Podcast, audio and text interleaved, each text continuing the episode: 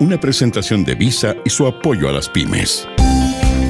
Hola, te quiero compartir lo que aprendí emprendiendo, tal como tú, desde la práctica.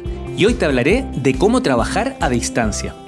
Para enfrentar esto llamado teletrabajo, no pueden existir colaboradores menos importantes que otros, y eso te enfrenta a un gran desafío. Debes dar a todos la posibilidad que te demuestren que pueden trabajar desde casa siendo tan o incluso más eficientes que de costumbre. Te dejo dos recomendaciones. Pase lo que pase, nunca envíes mensajes de texto al celular de ningún trabajador después de su horario laboral. Si es una emergencia, privilegia el llamado telefónico.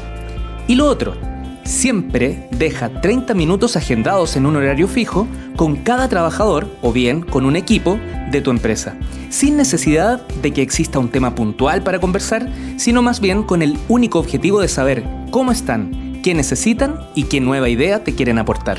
La digitalización de tu negocio es un proceso que debes vivir y estoy seguro que lo lograrás con éxito. Dale, tú puedes.